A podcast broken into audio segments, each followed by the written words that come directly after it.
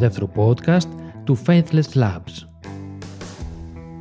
Για το σημερινό επεισόδιο είχαμε ετοιμάσει ένα διαφορετικό θέμα, αλλά η επικαιρότητα μας επιβάλλει να μιλήσουμε ακόμα μια φορά για το θέμα της αντικοινωνικής συμπεριφοράς της ελληνικής Ορθόδοξης Εκκλησίας εν μέσω της πανδημίας του κορονοϊού. Η αντικοινωνική αυτή συμπεριφορά κορυφώθηκε με το αντάρτικο της Εκκλησίας απέναντι στις απαγορεύσεις που επιβλήθηκαν στη λειτουργία των ναών κατά τη γιορτή των λεγόμενων Θεοφανίων. Όπως είναι γνωστό, η ιεραρχία αρνήθηκε να δεχτεί τις αποφάσεις της πολιτείας και δήλωσε ότι θα γίνουν κανονικά οι λειτουργίες στις 6 Ιανουαρίου με τα περιοριστικά μέτρα που ίσχυαν κατά την προηγούμενη περίοδο, τα οποία αποφάσισε από μόνη της ότι είναι επαρκή. Να σημειώσουμε ότι στα περιοριστικά αυτά μέτρα, τα οποία ήταν έτσι κι αλλιώς αποτέλεσμα βαζαρέματος μεταξύ κράτους και εκκλησίας, δεν περιέχεται καμία απαγόρευση για το ομαδικό γλύψιμο κουταλιού, το ομαδικό φίλμα ζωγραφικών πινάκων, ούτε υποχρέωση χρήσης μάσκας από τους ιερείς του συγκεκριμένου δόγματος. Αυτά ποτέ δεν τα θεώρησε επικίνδυνα η κυβέρνηση και οι επιστήμονες που τη συμβουλεύουν. Τουλάχιστον όχι τόσο όσο να αγοράζεις μπύρα από περίπτερο μετά τις 12 το βράδυ. Μεμονωμένοι επιστήμονες εξέφρασαν την άποψη ότι το άνοιγμα των εκκλησιών θα επιδεινώσει την κατάσταση και θα επιφέρει αύξηση των κρουσμάτων και αυστηροποίηση των μέτρων. Οι περισσότεροι, ωστόσο, και ειδικά αυτοί που συμμετέχουν στις επιτροπές που συμβουλεύουν την κυβέρνηση, τηρούν σιγή ηχθείως. Πάλι καλά να λέμε, που δεν μας είπαν για άλλη μια φορά ότι από τη θεία κοινωνία δεν κολλάει, γιατί είναι θέμα πίστης και μέγα μυστήριο. Η κυβέρνηση τελικά απέτυχε να επιβάλλει τις αποφάσεις που η ίδια είχε λάβει. Όχι γιατί δεν έχει τα μέσα να τις επιβάλλει. Σε άλλες περιπτώσεις έχει χρησιμοποιήσει ακόμα και βία εναντίον πολιτών με πρόσχημα την προστασία από τον κορονοϊό.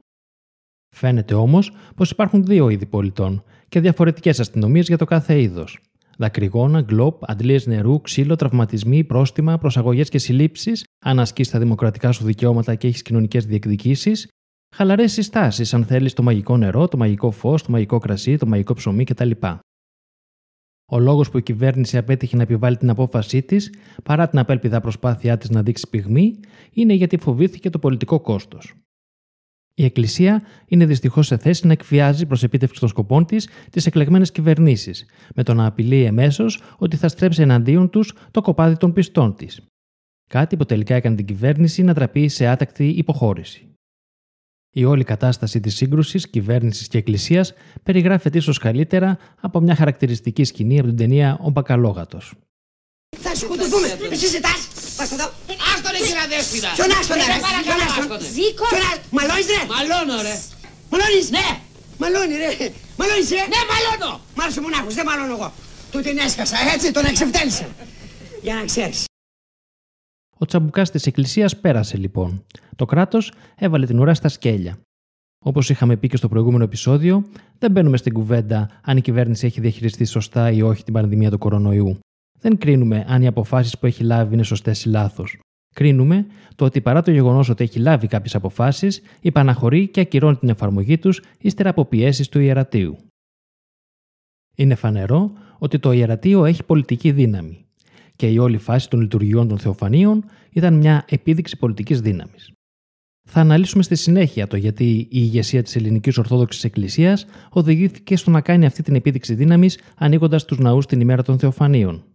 Σκοπός της Εκκλησίας πάντως δεν ήταν να διώξει τους καλικάτζαρους. Το καυγαδάκι κράτους Εκκλησίας στην Ελλάδα προκάλεσε το ενδιαφέρον πολλών γνωστών ξένων μέσων μαζικής ενημέρωσης, όπως του Reuters, του Associated Press, του ABC, της New York Post, του Guardian και πολλών ακόμα που στελίτευσαν την προκλητική στάση της Εκκλησίας. Είναι λογικό να προκαλούν εντύπωση οι εικόνες θεοκρατίας σε μια χώρα που έχει κοσμικό υποτίθεται κράτος. Αντίθετα, κάποια ελληνικά μέσα μαζικής ενημέρωσης συστρατεύτηκαν με τους σκοπούς της Εκκλησίας. Η εφημερίδα Sport Time, για παράδειγμα, υποστηρίζει ξεκάθαρα μια θεοκρατική πολιτική οργάνωση της πολιτείας και προβάλλει ως απαράδεκτο για έναν πολιτικό να μην πιστεύει ότι έχει έναν αόρατο παντοδύναμο φανταστικό φίλο στον ουρανό. Ένα από τα σημαντικότερα σημεία αυτής της σύγκρουσης είναι οι δηλώσεις του Υπουργού Ανάπτυξης Άδωνη Γεωργιάδη σε τηλεοπτική του εμφάνιση στις 5 Γενάρη, όπου παραδέχτηκε ότι δεν έγινε έγκαιρα η έναρξη του lockdown το περασμένο Οκτώβριο στη Θεσσαλονίκη, παρά τις προειδοποιήσει λοιμοξιολόγων, προκειμένου να γίνουν οι εορτασμοί του πολιούχου της πόλης Αγίου Δημητρίου. Ο Υπουργός παραδέχτηκε, ίσως αθελά του, ότι δεν έλαβαν μέτρα προστασίας του πληθυσμού προκειμένου να μην χαλάσει η φιέστα της Εκκλησίας. Ο Περιφερειάρχης Κεντρικής Μακεδονίας, Απόστολος Τζιτζικώστας, φαίνεται πως κι αυτός είχε εισηγηθεί λήψη επιπλέον μέτρων πριν από το τρίμερο 26 με 28 Οκτωβρίου προς την κυβέρνηση. Στη συγκεκριμένη θρησκευτική φιέστα στις 26 Οκτωβρίου συμμετείχαν πολλοί ανώτατοι κληρικοί της Ορθόδοξης Εκκλησίας και κάποιος από αυτούς, λίγες μέρες μετά, πέθανε από κορονοϊό. Οι εικόνες από τον εορτασμό δείχνουν ότι δεν είχαν ληφθεί σοβαρά μέτρα προστασίας, με τους ιερείς να παρίστανται προκλητικά χωρίς μάσκες, δίνοντας το κακό παράδειγμα στους πολίτες. Όμως το πρόβλημα δεν είναι μόνο το τι έγινε κατά τη διάρκεια του εορτασμού, αλλά ότι όλη η πόλη και όλη η περιφέρεια έμειναν χωρίς έκτακτα μέτρα κατά τα λεγόμενα του Υπουργού, μόνο και μόνο για να γίνει ο συγκεκριμένος εορτασμός.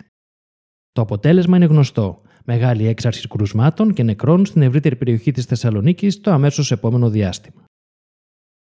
Παρά το γεγονός αυτό, η Ελληνική Ορθόδοξη Εκκλησία ήθελε να επαναλάβει ακόμα μια φορά την ίδια εγκληματική συμπεριφορά κατά τον εορτασμό των λεγόμενων Θεοφανίων. Και τα κατάφερε. Ο εκπρόσωπος της Διαρκούς Ιεράς Συνόδου, κ. Αθηναγόρας, δεν ξέρουμε το επίθετό του, την επόμενη μέρα πανηγύρισε την ταπείνωση της κυβέρνησης δηλώνοντας: Η Εκκλησία επέδειξε ανυπακοή και η κυβέρνηση επέδειξε ανοχή. Ακόμα και μια βολευτής του κυβερνώντος κόμματος παραβίασε τις αποφάσεις της κυβέρνησης για να παραβρεθεί στην Εκκλησία. Και όλα αυτά ενώ έχουν έρθει στην επικαιρότητα ειδήσεις για εξάπλωση του κορονοϊού σε εκκλησιαστικούς χώρους και στελέχη του συγκεκριμένου δόγματος. Υπάρχει διαφορά αν μια κυβέρνηση υπαναχωρήσει μια τη απόφαση κάτω από την πίεση του λαού ή κάτω από την πίεση ενός εξωθεσμικού κέντρου εξουσίας. Στην πρώτη περίπτωση μπορούμε να πούμε ότι απλά η συγκεκριμένη κυβέρνηση ίσως να μην χαίρει πια της εμπιστοσύνης του λαού και ίσως πρέπει να γίνουν εκλογές. Στην περίπτωση όμως που ένα εξωθεσμικό κέντρο καταφέρνει να ασκεί πολιτική εξουσία, ίσως πρέπει να μιλάμε για δομική αποτυχία του πολιτικού συστήματος συνολικά. Το εάν η Ελληνική Ορθόδοξη Εκκλησία αποτελεί ένα τέτοιο εξωθεσμικό κέντρο, οδηγεί την κουβέντα προφανώς στο ζήτημα του διαχωρισμού κράτους και Εκκλησίας.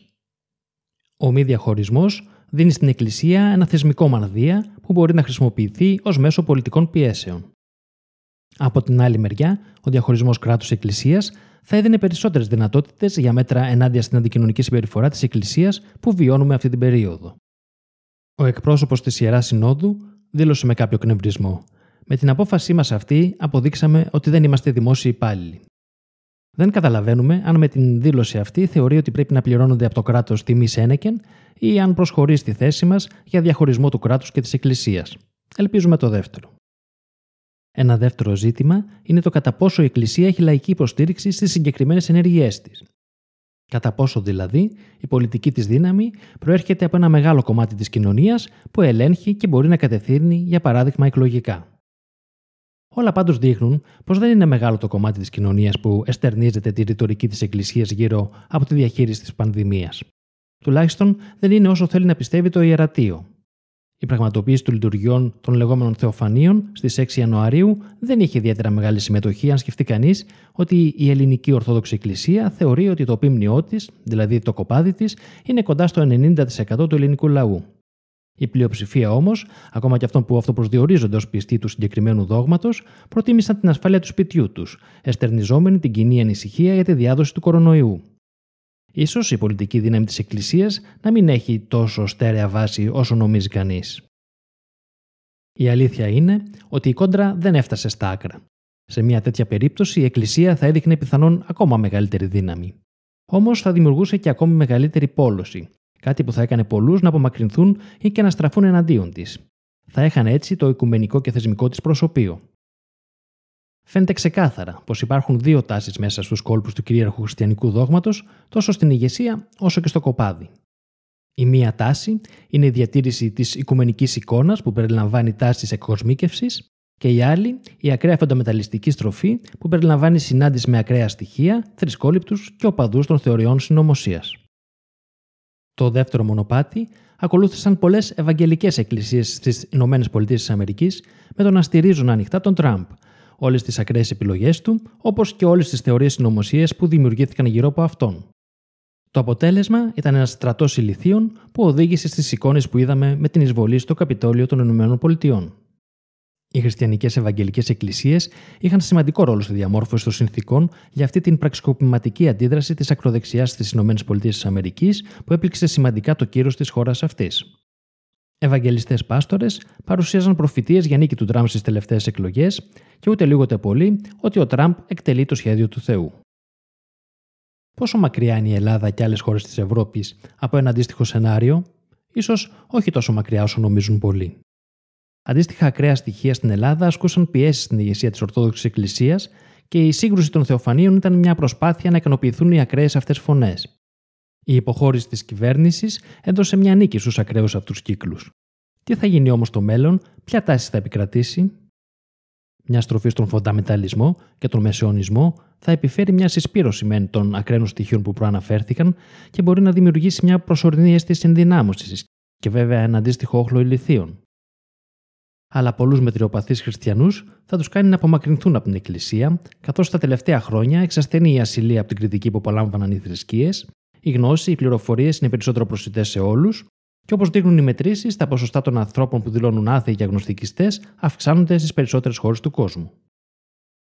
Τελικά, η στάση της Εκκλησίας την ημέρα των λεγόμενων Θεοφανίων θεωρούμε ότι θα επιφέρει περισσότερα πλήγματα στο κύρος, την αξιοπιστία και τη σοβαρότητά της, παρά τα όποια ωφέλη της επίδειξης δύναμης.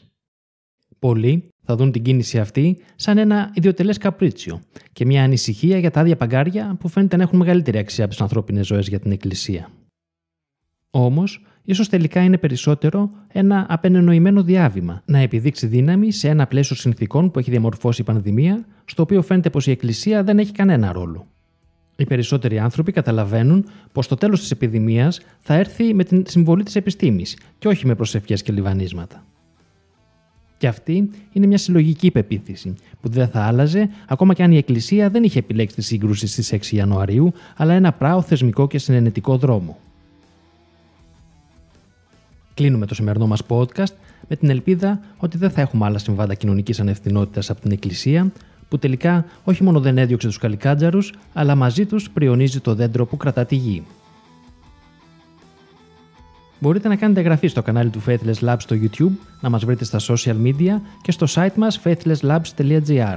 Μπορείτε να επικοινωνήσετε μαζί μας για προτάσεις, ιδέες, παρατηρήσεις και ό,τι άλλο στο email info.faithlesslabs.gr.